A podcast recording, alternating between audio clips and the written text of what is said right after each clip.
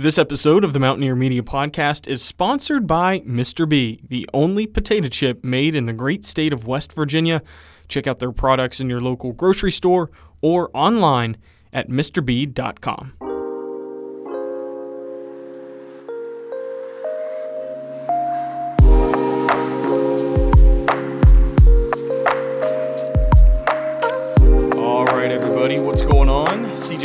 Cooper Simmerman with me.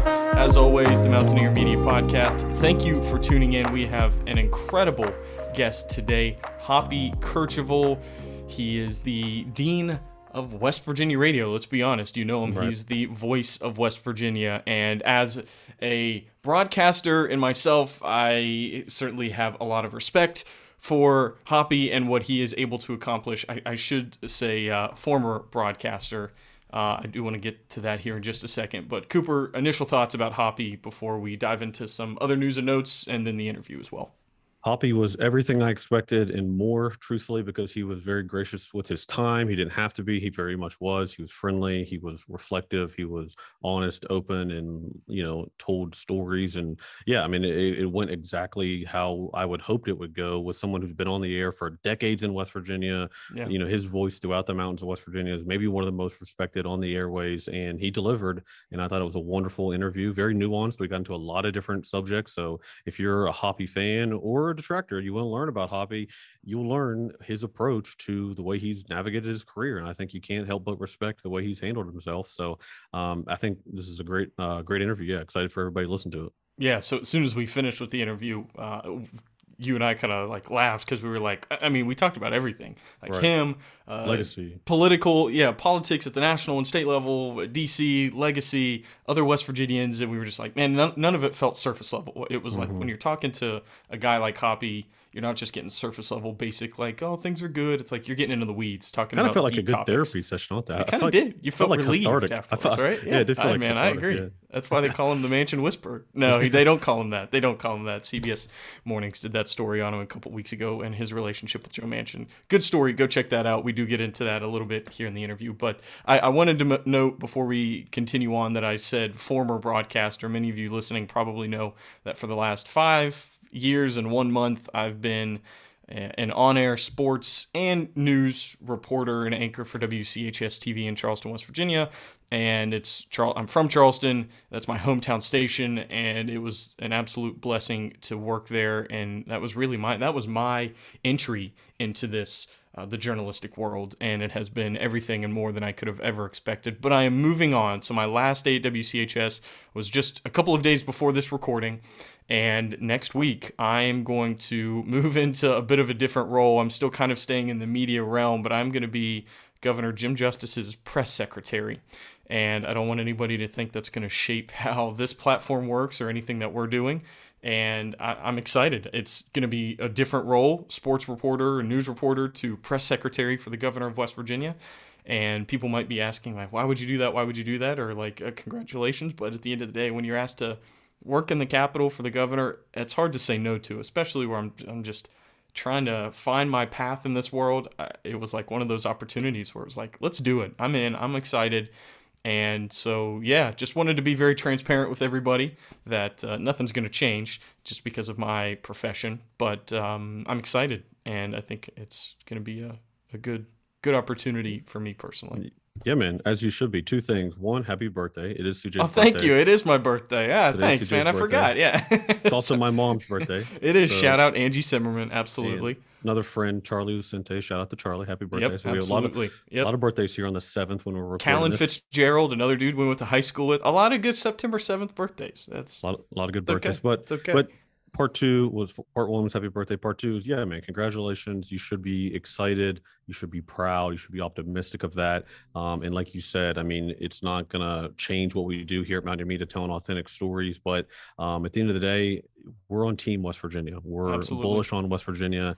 This role is gonna, you know, it's it's gonna be different for you, but I think it's gonna be um, either even more a commitment to the state, a commitment to prosperity in West Virginia, to everybody to grow and succeed and thrive in West Virginia. That's what we're about. That's what you're about at your core. So I wouldn't be worried at all um, for you in this role. So congrats, man. Yeah, it should be an you. exciting time Thank in your you. life. I, I, I it's funny because a lot of the people that we've spoken to on this platform, as we've learned, are pieces of the West Virginia puzzle. Puzzle, you know, mm-hmm. um, Sarah Biller, John Chambers, Brad Smith, uh, you know, Joe Manchin. Those are some that are in and out of the political sphere, and obviously Brad is doing his thing at Marshall as the president. But it, it was a lot of a lot of the people that we talk to and talk about on this platform are also some of the characters that I'll, I'll be connecting with in this new profession too. So it's like, man, it's like you want to talk about just like a, a perfect relationship and perfect timing.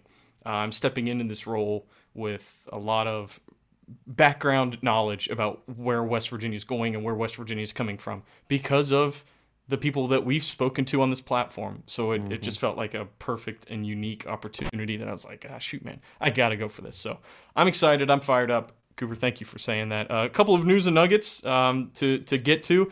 Don't forget our Mountaineer Media sponsored happy hour is at Fife Street Brewing September 28th. So we are just a couple of weeks away from hosting our first happy hour at Fife Street Brewing in downtown Charleston. You can still RSVP at mountaineermedia.org. Your first drink will be on us if you're one of the first 50 people to RSVP. Not many slots left. Go ahead and go do that. And the Almost Heaven Classic, still pre registration, is underway at mountaineermedia.org.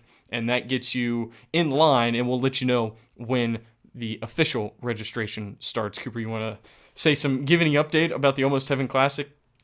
Yeah, look, corporate sponsors, high level sponsors sold out. You can still yeah. be a whole sponsor. Like CJ said, the priority list basically it's like you're buying a fast pass at Disney World. You still got to pay for the ticket, but at least yep. it gets you ahead of the line. So join that right now. Uh, pretty soon we'll put out a formal announcement about registration for the golf teams. Uh, we're expecting this to be one of the most exciting golf tournaments on Saturday and Friday night is going to be an awesome celebration. We haven't even announced our guest yet. We're going to do that shortly. Um, but yeah, I mean, CJ, things are business is booming in Mountaineer Media, but it's only because of the people listening and participating and giving us feedback and sending us emails and sending us text messages um, to share these authentic West Virginia stories. And and Hoppy, I don't know, maybe we can have a better guest for such a kind of a almost like a I feel like it feels, it feels like a big podcast. It feels like this is like a this is a, a great episode starter or yeah. ender. I don't know. It feels like this is like a, a thriller of a of an episode. But Hoppy is the perfect person to have on to uh, capstone this one with. So let's just jump to it right now. Hoppy Kercheval.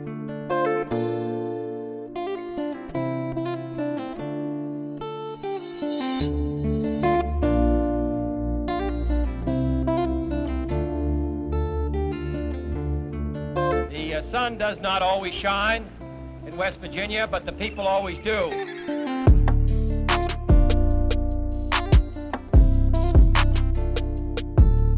All right, hey everybody, welcome into another edition of the Mountaineer Media Podcast. CJ Harvey here, Cooper Zimmerman. What's going on?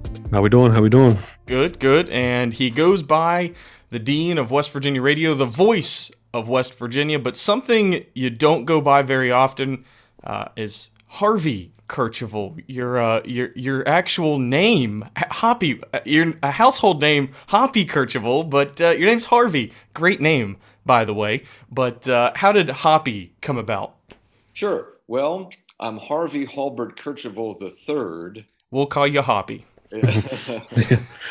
oh, my dad was Harvey Jr. My grandfather was Harvey Sr. And my grandparents lived next to us when we were growing up. So it was Harvey Sr., Harvey Jr., and then Harvey the Third. So there's going to be all this confusion, first of all. And then I have a brother who's almost who's about four years older, and this is way before your all's time, but there used to be a TV show called Hopalong Cassidy, and they called him Hoppy. And my brother watched that show all the time, and he wanted me to be a cowboy, so he called me Hoppy. Okay after Hopalong Cassidy and Hoppy stuck, and it is it has always been Hoppy. It has never been Harvey. A couple, some of my close friends like Tony will Tony Caridi will sometimes call me Harvey, or some other people call me Harvey, but uh, almost in a joking way. But uh, that's how Hoppy started, and it's always been Hoppy. I you have to go through your whole life saying telling that story. Like, yeah, yeah. Where did that come from? Yeah, I'm sure that's not the first time you've been asked to clarify. that's my elevator speech on Hoppy. there you go. You've got it down pat. Yeah. Um, you know, that's but it has. It's become part of you, hasn't it? And Hoppy is such a, just not even just a good radio name, but Hoppy's just a, a, a unique name. Not many people are are named Hoppy, so I'm sure it's stuck for a good reason. It, it, it did, and it's um, you know, I, I don't think I would have if I had my druthers for you know 60 years. I don't think I would have chosen it because you have to because they're like Hoppy, like you you know, you, it's just kind of weird. Like, what's your name? Hoppy, Hoppy. Yeah. Like, what, you're happy, No, Hoppy. Yeah. So- But now, after you know four decades on the radio, now I can email or call people like, "Hey, it's you know Hoppy Kercheval." Oh, Hoppy. So it's it's a name that's recognizable. It actually helps me after all these decades. Mhm. Uh, That's so- memorable. Yeah. I'm, I'm kind of in a similar boat. My name's John, my first name, but I don't feel like a John. John doesn't feel like my personality. So Yeah. Cooper, Cooper's my middle name, but I've always gone by Cooper my entire life. So it's kind of the same thing. It's like you raise your hand in class, like, oh, it's not John, it's actually Cooper. But then I feel like I've grown into it where, yeah, Cooper's a little bit memorable. It's a little bit unique. So I've kind of, I've, I've settled in and run with it as well. Can I call you John? Though? Well, I mean, I might not answer, but you can. yeah, yeah, yeah. No, hey, three. Th- we all do the the nicknames. Oh, yeah, of you're some Roger. sort here. What's I'm yours? CJ. So I, my name, my full name is Roger Craig Harvey Jr. And so Craig Jr. is my name. I go by CJ. So my dad, I'm I'm, you know, a junior to my dad, and he forever has just gone by Craig. So he never even went by Roger. So he's always gone by Craig, and so I'm just Craig Jr. CJ.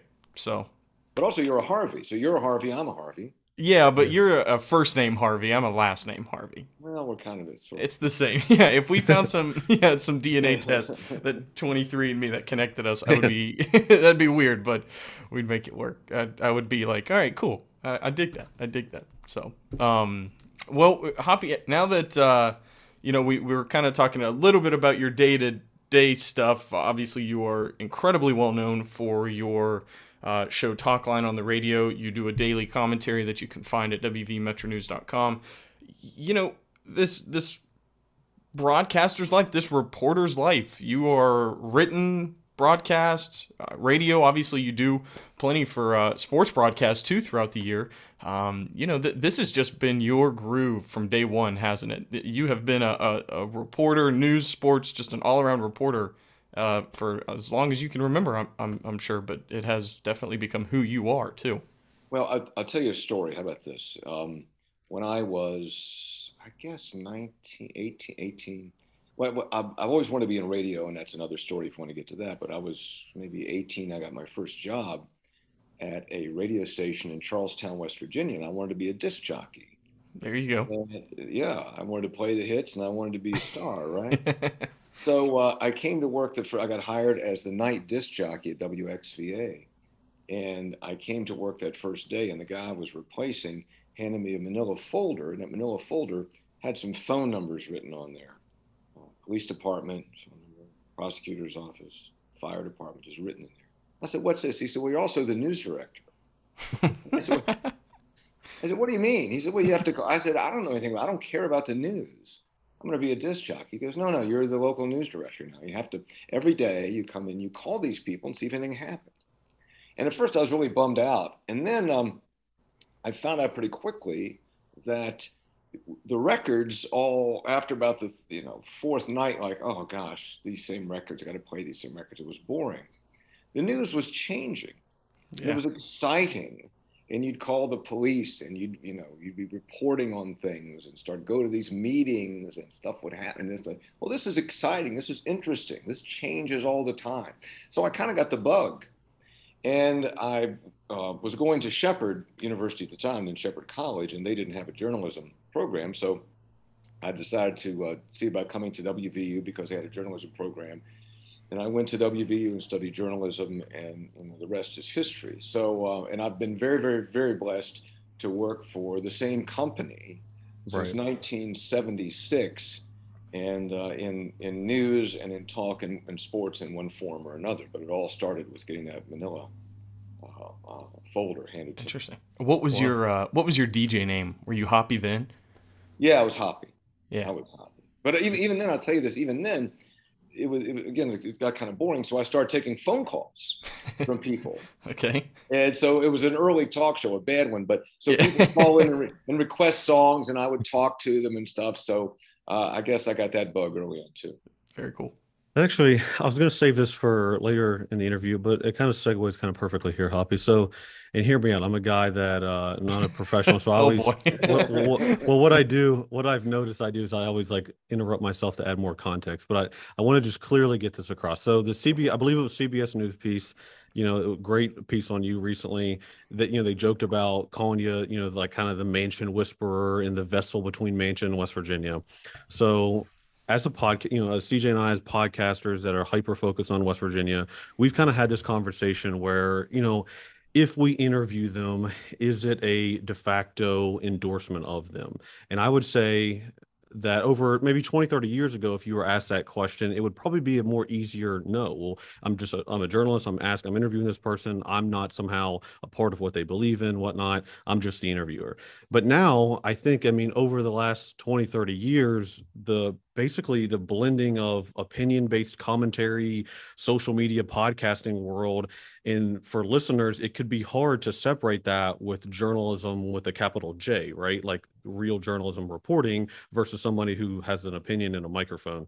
So i guess my, my question is that is how have you navigated that over your career when you have on these guests when you interview people when you tell these stories and do you think maybe your stance has changed a little bit maybe with the way media has changed a bit like you said since 1976 to 2022 there's been a whole change in the way media and the way we consume information. So has your stance on that or philosophy around that has that changed at all as well? Yeah, Cooper, that's a that's a really keen observation and a really good question. Um, the first of all, as, as, as I think you're alluding to, that the line that separates news and opinion has has certainly kind of been erased. So it's all kind of crossing over.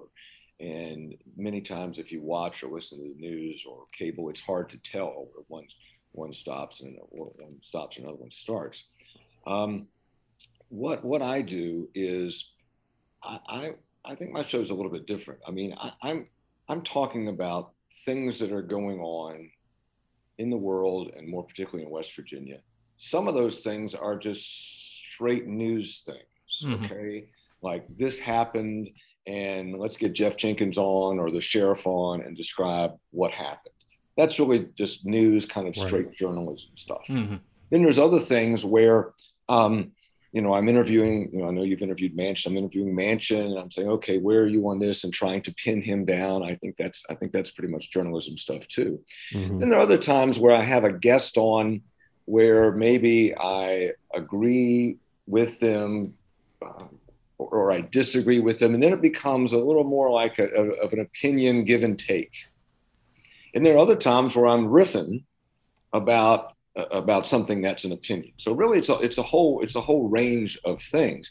And then I'll get I get a lot of criticism too, where people say, "Well, you know, you're you're uh, you- you're biased." I say, well, I'm, I'm doing an opinion show, so there's going to be opinion mixed in there uh, at times. But what I what I also try to do is, for example, I, I think that this side deal that Joe Manchin's cut is a, is a pretty good deal for West Virginia. I think you should build the Mountain Valley Pipeline. But I just, before we started this interview, reached out to a guest who's opposed to the Mountain Valley Pipeline to try to get them on tomorrow because it's a big rally in Washington, D.C. Mhm. So I try to bring some balance to it as well.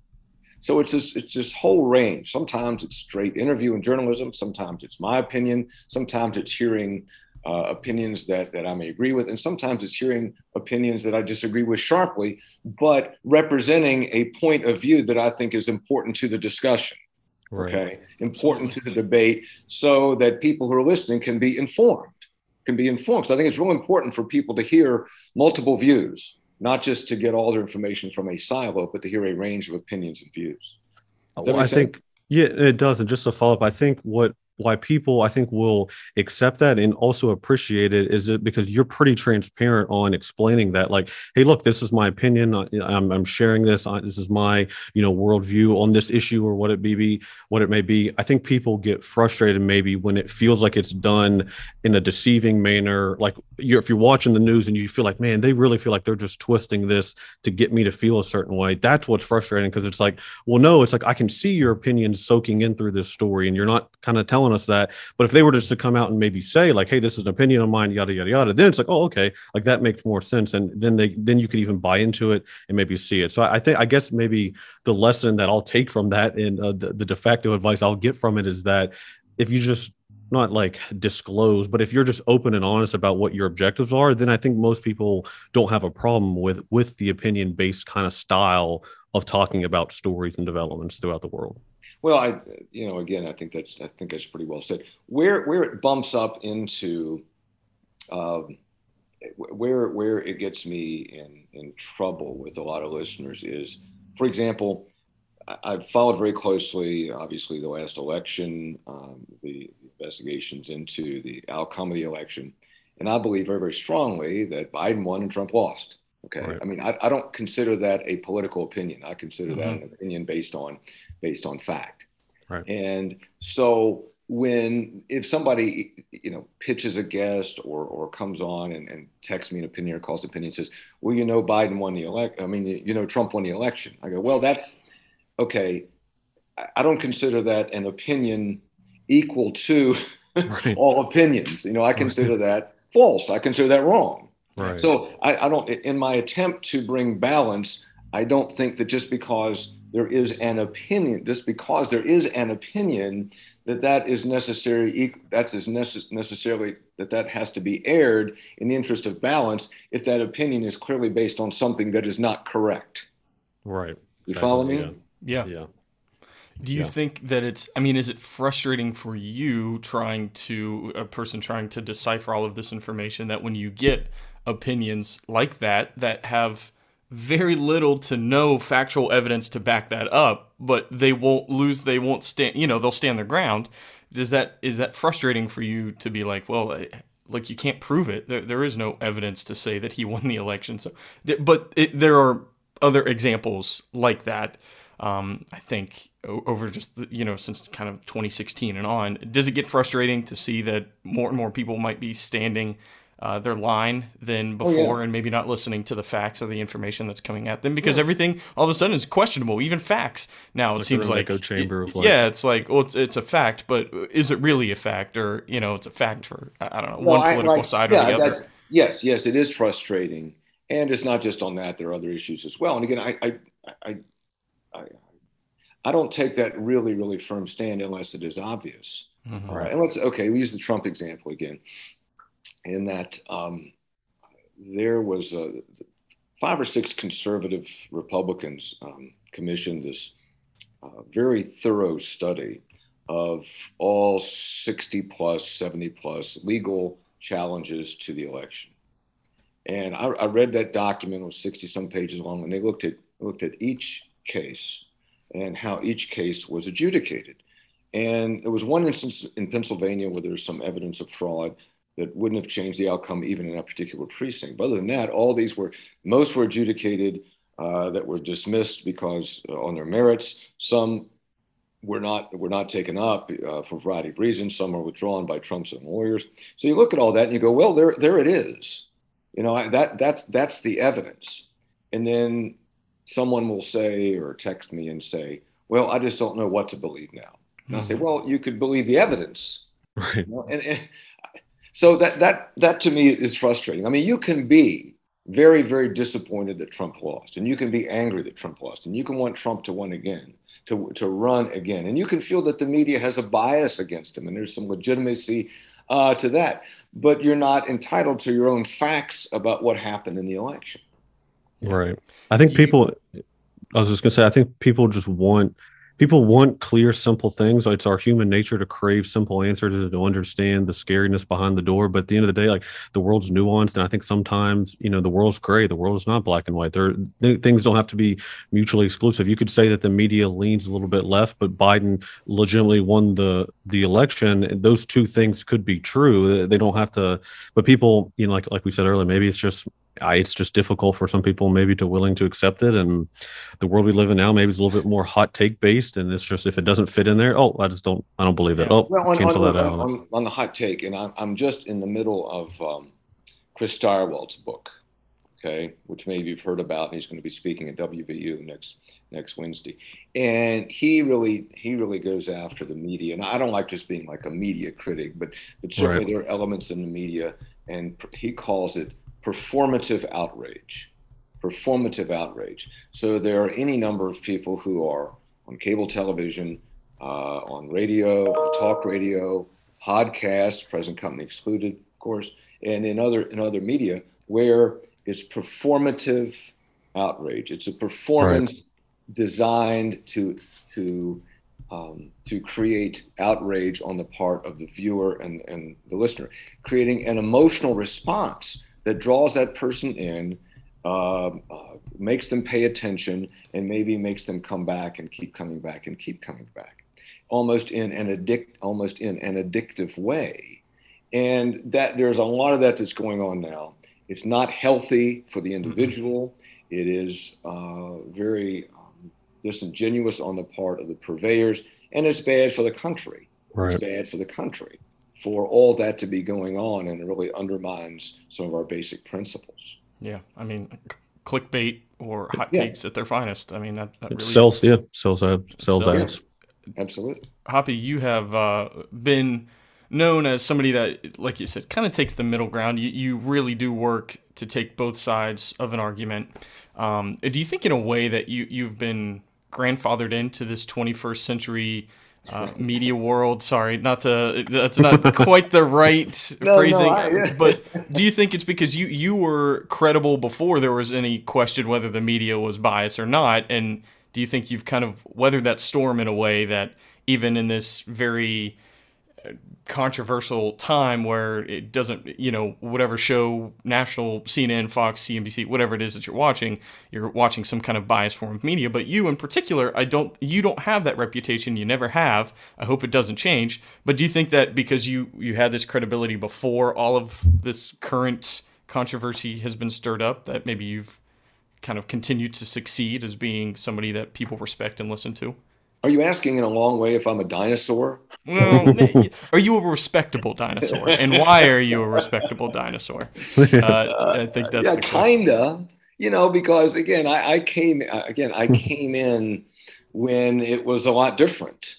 Uh, and you know, to show my age, I mean, when I started in news, there wasn't cable, there wasn't the internet, and I watched the CBS Evening News with Walter Cronkite. Okay? Yeah, yeah, and that was the news. Absolutely. Okay, and read the paper, and that that was it. And was, all this other all this other stuff did not exist. And I'm not saying it's bad because I think a lot of it is good, but um, so that's how I kind of came up, and so that obviously is, has stayed with me. And also, I just think that that's that's who I am. I mean, I think because the way I was raised and who I am, I, I think I have a basic sense of fairness. I hope I do.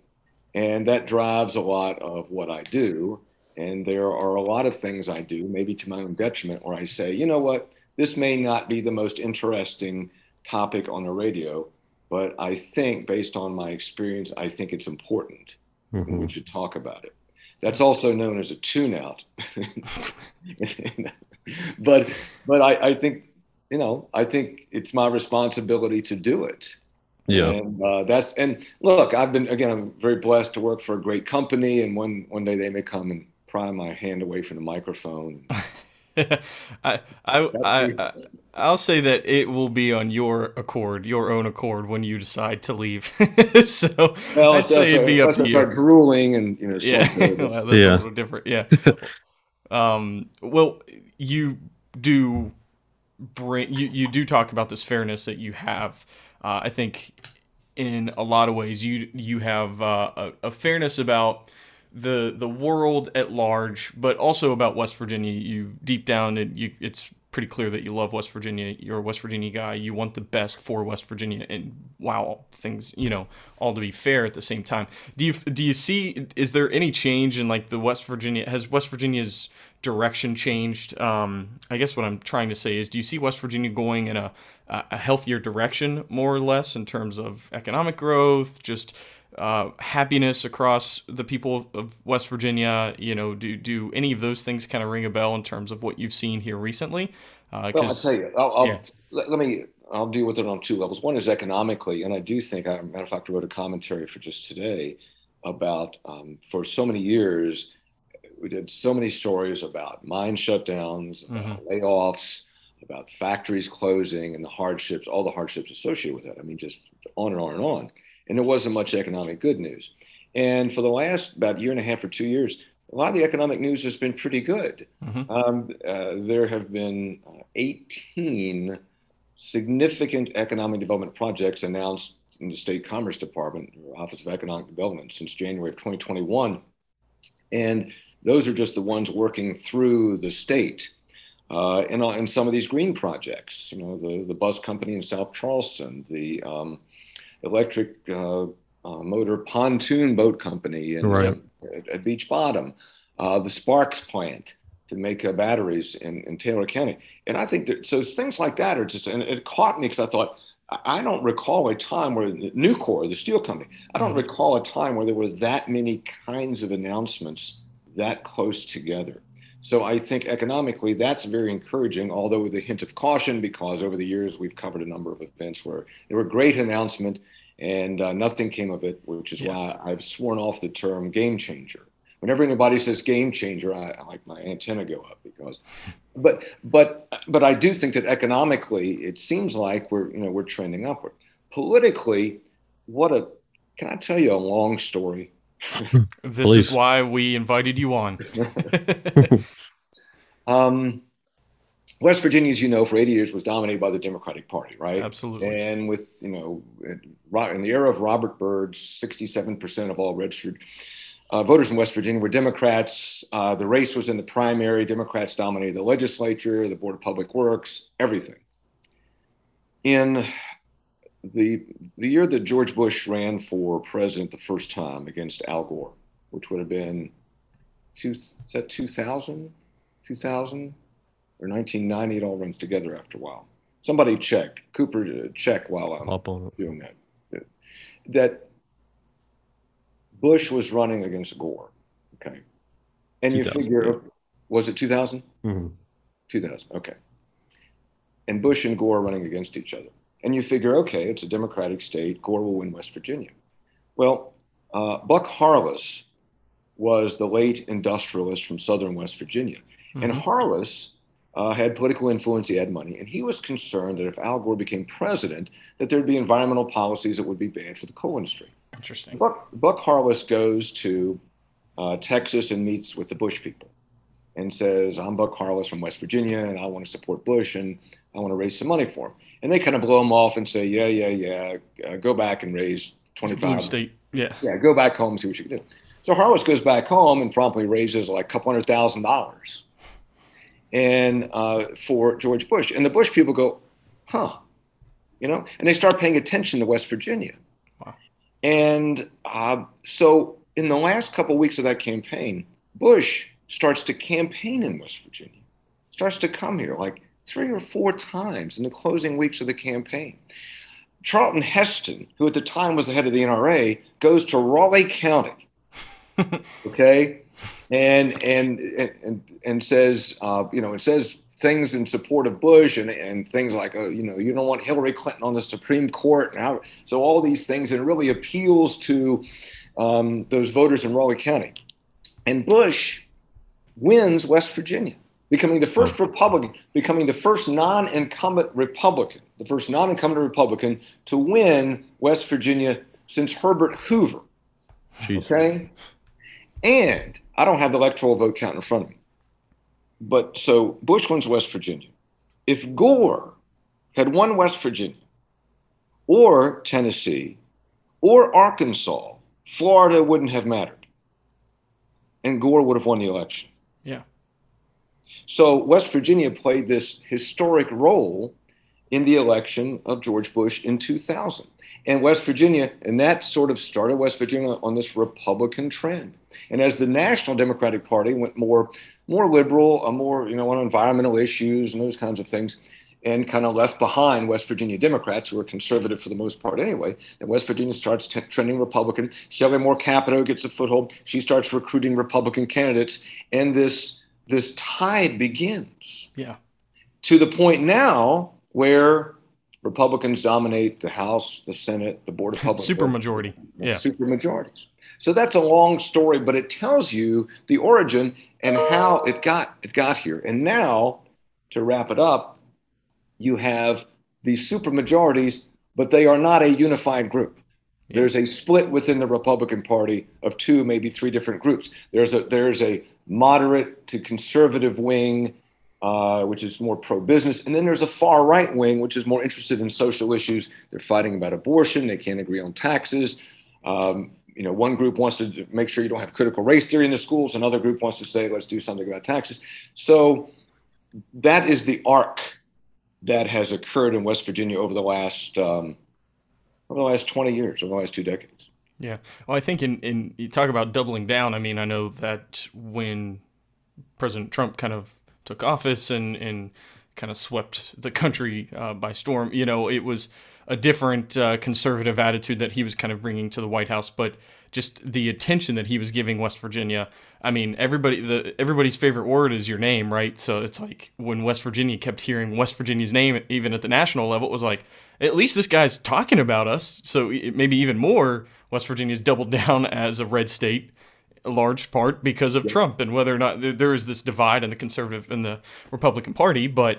Donald Trump brought a lot of attention to West Virginia, and maybe even some of that economic growth is coming up because of the attention that West Virginia got. I don't have any direct correlation to that, but well, well, Trump, like well, yeah, I mean, Trump very popular in West Virginia, won by 40 plus points uh, uh, twice, and yeah, you know, we have a little bit of an inferiority complex in West Virginia. So if you pay some attention to us, it means yeah. a lot. He came here, yeah. he paid right. attention, and you know what happened. Not always good. Uh, obviously, that's a, not always a good recipe for success either. But uh, you know, so uh, very dramatic history. Two two seventy one for Bush electoral college votes, two sixty six for Al Gore. So yeah, should he if he would have carried West Virginia, West like Virginia's said, five states or five right, right there would have been two seventy one. Yeah, yeah. yeah. Does that make? I mean, pretty wild. Uh, that's wild.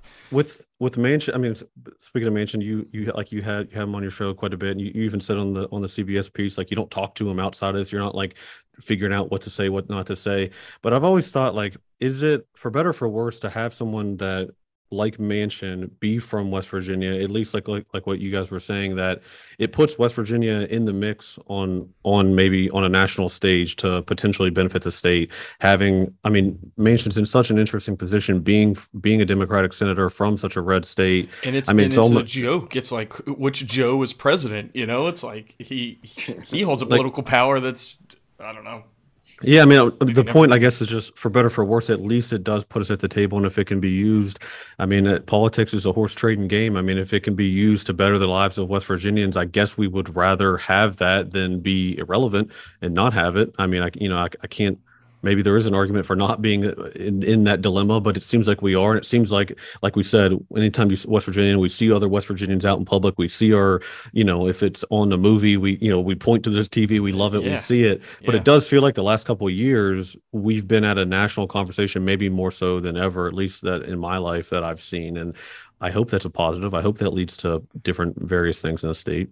Well, I, I think we have two very competent U.S. senators in different ways, I think. But uh, you know, Capito is more about uh, kind of keeping her head down a little bit more and really working on some things that maybe aren't don't seem quite as sexy, but are very significant to the state. I think she's hardworking. I think she gets it, and I think she's plugged in and and uh, and works hard at her job. And you know, is, is also is also high profile by political standards. But um, you know, Manchin, but Manchin's in the stratosphere somewhere, you know, because that fiftieth fiftieth spot.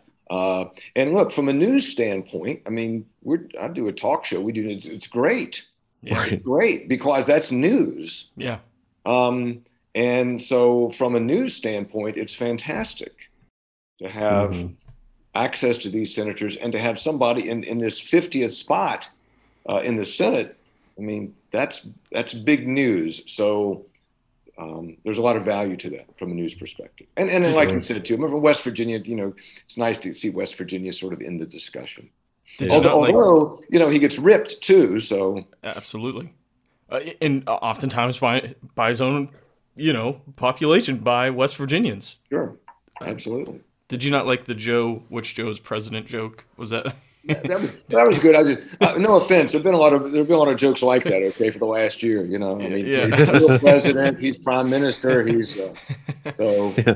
yeah, that's funny. Yeah. Well, so happy. I mean, you said like what's seeing West Virginia. We love seeing West the West Virginia people out in public. I think I've read that you traveled to 19 different, you've been to 19 different countries. And hopefully that's true. I hope I didn't mistake that. But when you were abroad, have you ever, like, I feel like when I, every time I've been abroad, the limited times, I somehow, some way, airport, run into a guy. I'm from St. Albans. No shit. My brother like went to high school with you. Like, do you have any fun stories like that? Have you been out and eating dinner in Italy and you look over and somebody's from Parkersburg and you start talking about high school football? Like, is, is, there anything fun like that with um, your travels? You know, two points. One, not as much as you would expect. The most recent time where my wife and I were in Ireland, we were at the Cliffs of Moher on you know Western Ireland, which is this dramatic scene, and there was a guy with a WVU cap, and I had my WVU cap on, so we kind of you know, saluted, yeah, salute, saluted each other. Not as much as you might think, and maybe it's because some of these trips I haven't been flying the the West Virginia flag, but I, I do take note of something that you said, which I which I love about West Virginia I've never lived anywhere else, but I can't think it's like this if you're from like Illinois. And that is you meet somebody and they're from West Virginia and they go, Oh yeah, where are you from? And we have this tremendous county reference. Yeah. You know, yeah, you know, yeah. yeah. Well, I'm from, uh, you know, I'm from Jefferson County. Jefferson County. Do you know so and so? Yeah. And, and, you know, it's like, and either, they probably do. You know them, you go like, do. you know what? I don't I don't know him personally, but my brother works with him. You know, so yeah, yeah, yeah. There's there's only one degree of separation, which which I just love. Mm-hmm. And so when I'm ever anywhere and I run into somebody from West Virginia, where are you from? Which kind of do you know? Oh yeah, you know. So I I love that about our state. I don't know how many other states also have a song about the the 55 counties or however many counties that they have. West Virginia has the 55 county song too. Does so it? I, Would you like to sing it here for us? Oh, I can't recite I don't. That. I didn't no, know that. Oh, I, no, there was like that song. No. And it was. Uh, I, I would have to give me a second to try and truly find a good rendition of the 55 counties song. But uh, anyway, I don't know how many other states actually have that. Monongahela, Monongalia and Pendleton in the same song. yeah, yeah. They don't exactly rhyme, so you do have to down in Mingo County. you work your way around it. Yeah.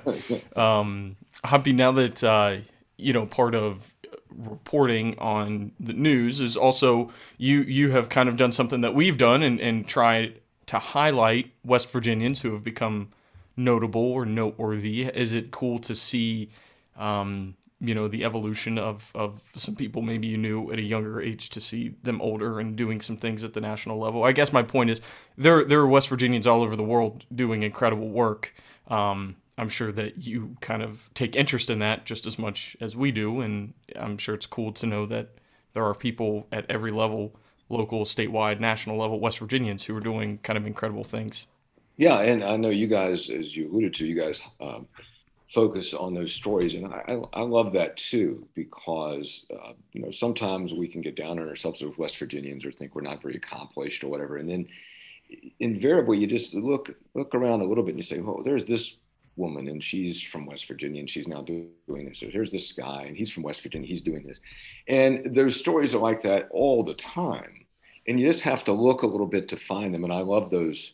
I love those stories at the risk of, I, I, am sorry, I can't remember her name, but uh, I just recently had on a, a woman who was born and grew up in Bridgeport, who mm-hmm. just recently swam the English Channel. Oh my God! Okay, wow! Like, wow.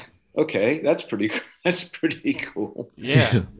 um, and then just today, uh, again, name escapes me, which is embarrassing, but uh, I think her name is Tissom. But um, a, the she's the newest inductee, one of the newest inductees in West Virginia Music Hall of Fame. She's not from West Virginia, but she's lived in West Virginia for the last 30 years, and I can tell you a story about that too.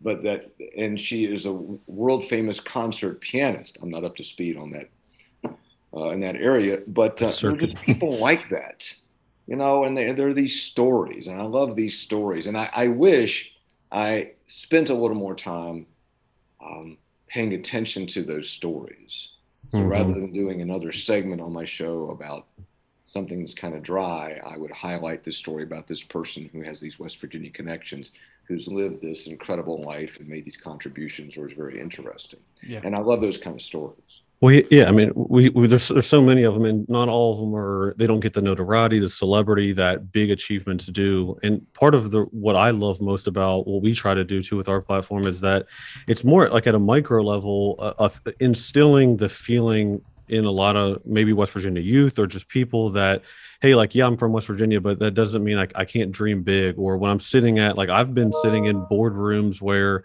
you know, in DC and beside me are Harvard this, Harvard that, you know, big name stuff. And it's like, do in my heart of hearts do i feel like i belong there? I have i'm blessed i guess just not self-confidence. I, I, believe in my abilities. Like i just i kind of always been that way. But i hope to at least in part hope to instill that same self-confidence in other people that you're you're from West Virginia but you deserve in a weird like don't self-sabotage yourself. You deserve to be right beside the leaders of the world because eh, we can point out the celebrities the notable people that run big corporations and and that's great but you can do amazing things in your community. You can be from this state and you're right beside the top of the top of the nation. So kind of both worlds like the ones that get the press and the ones that don't get the press but just create that inner feeling in, in appalachian people that you just because we're from this region that has a history or of you know of whatever history it, it has you can go out and accomplish big bold and you know innovative things you know, there's a there's um, I mean, Brad Smith is a, great example. Maybe you've had him on your show, the new president mm-hmm. of Marshall University, yep. who's from um, outside of Huntington, and went to Marshall, pretty humble beginnings. Then became the you know top executive at Intuit, the software software giant. Now has come back, and he tells the story that uh, at some point in his professional career, uh, he was being trained or mentored, and they were trying to get him to lose his West Virginia accent and he either didn't do it or couldn't do it. And to and to this day, you hear Brad Smith, and he's got this little West Virginia twang. Absolutely. You know? um, and and I love the fact that here's a guy who's had this amazing success, made a boatload of money, and has come back to try to do something. Same way with John Chambers, has come back uh, to do things. So we know we're we're getting some of these things, that, and I, I, feel like it's all sort of building on it. And maybe we're maybe we got a little momentum going in our state right now. I hope we do. I hope. yeah, yeah. I think that's something that we were kind of alluding to early on, like that economic growth that you discussed early. That maybe there is some momentum. Maybe there is like a little bit of a, a silver lining for the suffering West Virginia has gone through. I think that's a dramatic way of putting it, but you know, maybe there there was some a light at the end of the tunnel. Maybe West Virginia's finally picking itself up from 50th and heading all the way to first. You never know. But you know, we, we we've had so many challenges that that we and I get this all the time too with text and feedback that if, if there's some what seems like good news or is good news, then I'll get some some really negative text, and it's the light at the end of the tunnel is really the train coming the other way. I mean, we we are sometimes our own worst enemy, our own worst enemy because uh, there've been there've been there's been a lot of disappointment. There have been tough times, so sometimes we don't expect that we will do well. Right. Yeah. Um, yeah. Not we, everything's a game changer. Yeah. Hoppy, I have a question for you, Hoppy. Do you um do you think about legacy at all? Um like your own personal legacy? And if so like you know what do you kind of hope it is after this career of of being on the air and being in the the minds and ears of at this point probably millions of west virginians? Here here i'm pretty convinced this is what my legacy will be. I'll announce on a friday that i'm retiring and monday it'll be where's hoppy and tuesday it'll be uh, boy this replacement's not as good as hoppy and wednesday, wednesday, wednesday it'll be um, oh, that's interesting what this guy's talking about. And Thursday, it'll be over. I think I got about it's probably about a three and a half day Interesting. right there. Not a full week. You don't have a full yeah. week. I don't think I'll get a full week. There will probably be some dramatic. There will be some crazy news that just like yeah, yeah like yeah. Hoppy's pushed out of the news cycle. Yeah, exactly. No, out, no. out, of news, out of the news cycle. So and and I think that that keeps me. Hopefully, that keeps me humble. And also, that's the nature of things, right? Sure. Yeah. That's the nature of things. I mean, and I, I tell you what, and I certainly don't put myself, I would not for a minute put myself in the same category as Jack Fleming. But I only I only relate this because it's it fits to your question. That is, you know, Jack Fleming ret- retired. Mm-hmm. Okay, and Tony Caridi came in, and Jack Fleming was a legacy, a great. Nobody replaces Jack Fleming, but who's the play-by-play announcer? Who's the voice of Mountaineers? Yeah, big shoes to fill, and, and Tony filled them you know, and Tony Fieldham, you know, Robert C. Byrd. There'll never be another. And, and again, I don't put myself in that class at all, but sure. never be another Robert C. Byrd. You're right, but things go on. Now there's Manchin and Capito. So that's just that's life. And so I, I don't I don't yeah, uh, I don't spend much time thinking about a thinking about a legacy. Two, two things, and we'll, we'll get out of here. One, did you see the this WDTV interview with Jimbo Fisher? Is Jimbo Fisher coming back to West Virginia? Is that is that going to happen? What? Oh, oh, okay, okay. So no, fill me in. I, yeah, WDTV interviewed Jimbo Fisher. Uh, I mean, literally like a couple days ago, and you'll have to. I'm sure Tony's seen it, but uh, they'd asked the the woman doing the interview had asked, you know, is there ever any chance that uh, you'll come back and coach West Virginia? And he said, hey, you you never want to say no in this industry, and West Virginia's home, and I think about it all the time, and you, you never want to say no in this industry. And here we go already. Neal Brown loses game one. Jimbo right. Fisher's off to a, a you know a, a, decent start at Texas A&M, and all of a sudden the rumors swirl. But uh, no, so okay, well you'll have to yeah yeah. Well, but he's a smart coach. Well, you never say never. You know? Yeah, yeah, never, yeah. Never why, say never. Why would he say no? I would never go back to West Virginia. Yeah, yeah. I don't know. He wouldn't say that. So no, no. Also, to to get us out of here, um, let me. Uh, yeah, I found the uh, 55 county song. Oh, and so this is something along those lines. That's just what I was talking about. There, there's a. sure and Wayne. There you go. The 55 county song of West Virginia, something like that. So. Um, oh, I oh I like that. Well, there like you go. It was. It had what like a little. What county are you from? I'm from uh, pretty much born and raised in Kanawha County. So. Kanawha County. And Cooper, yeah. what about you?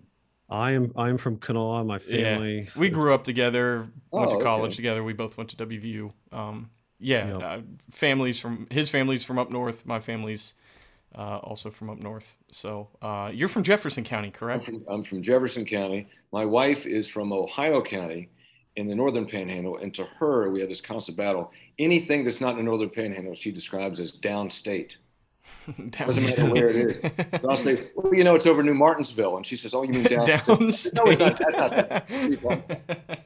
but, I, but, you know, West Virginia, we have these regions, we have these panhandles, we have these counties. Yeah, yeah, yeah. It is, I mean, again, we'll, we'll jump out of here, but the, the booming growth in the Eastern Panhandle is outrageous. I mean, and yeah. you've it's it's awesome. I'm sure just even I, I don't know what town you're specifically from, but I'm sure you've seen growth just in that area. Maybe I mean it's. it's I'm a, from it's, I'm from originally from a little town, Summit Point. Look it up. Okay. Summit, Summit Point. Point. Okay. Summit Point. Has that grown, or is that still pretty much a small town? Yeah, still. I don't County? think we have a stoplight yet. But, okay, uh, so that's on its way then. yeah, still pretty much a small town. Good deal. Well, Hoppy, thank you, man. We appreciate your time and uh, your expertise in this industry. And uh, good luck to you. I'm sure your legacy will live on for a very, very long time. Thank At least till Thursday. Right? At least yeah. until Thursday. Exactly. Well, At least until the next well, news uh, cycle. DJ Cooper, listen, great questions, and I'm honored that you asked me to be on. And it's uh, been fun talking to you guys. I appreciate you guys keep up the good work too. I think you're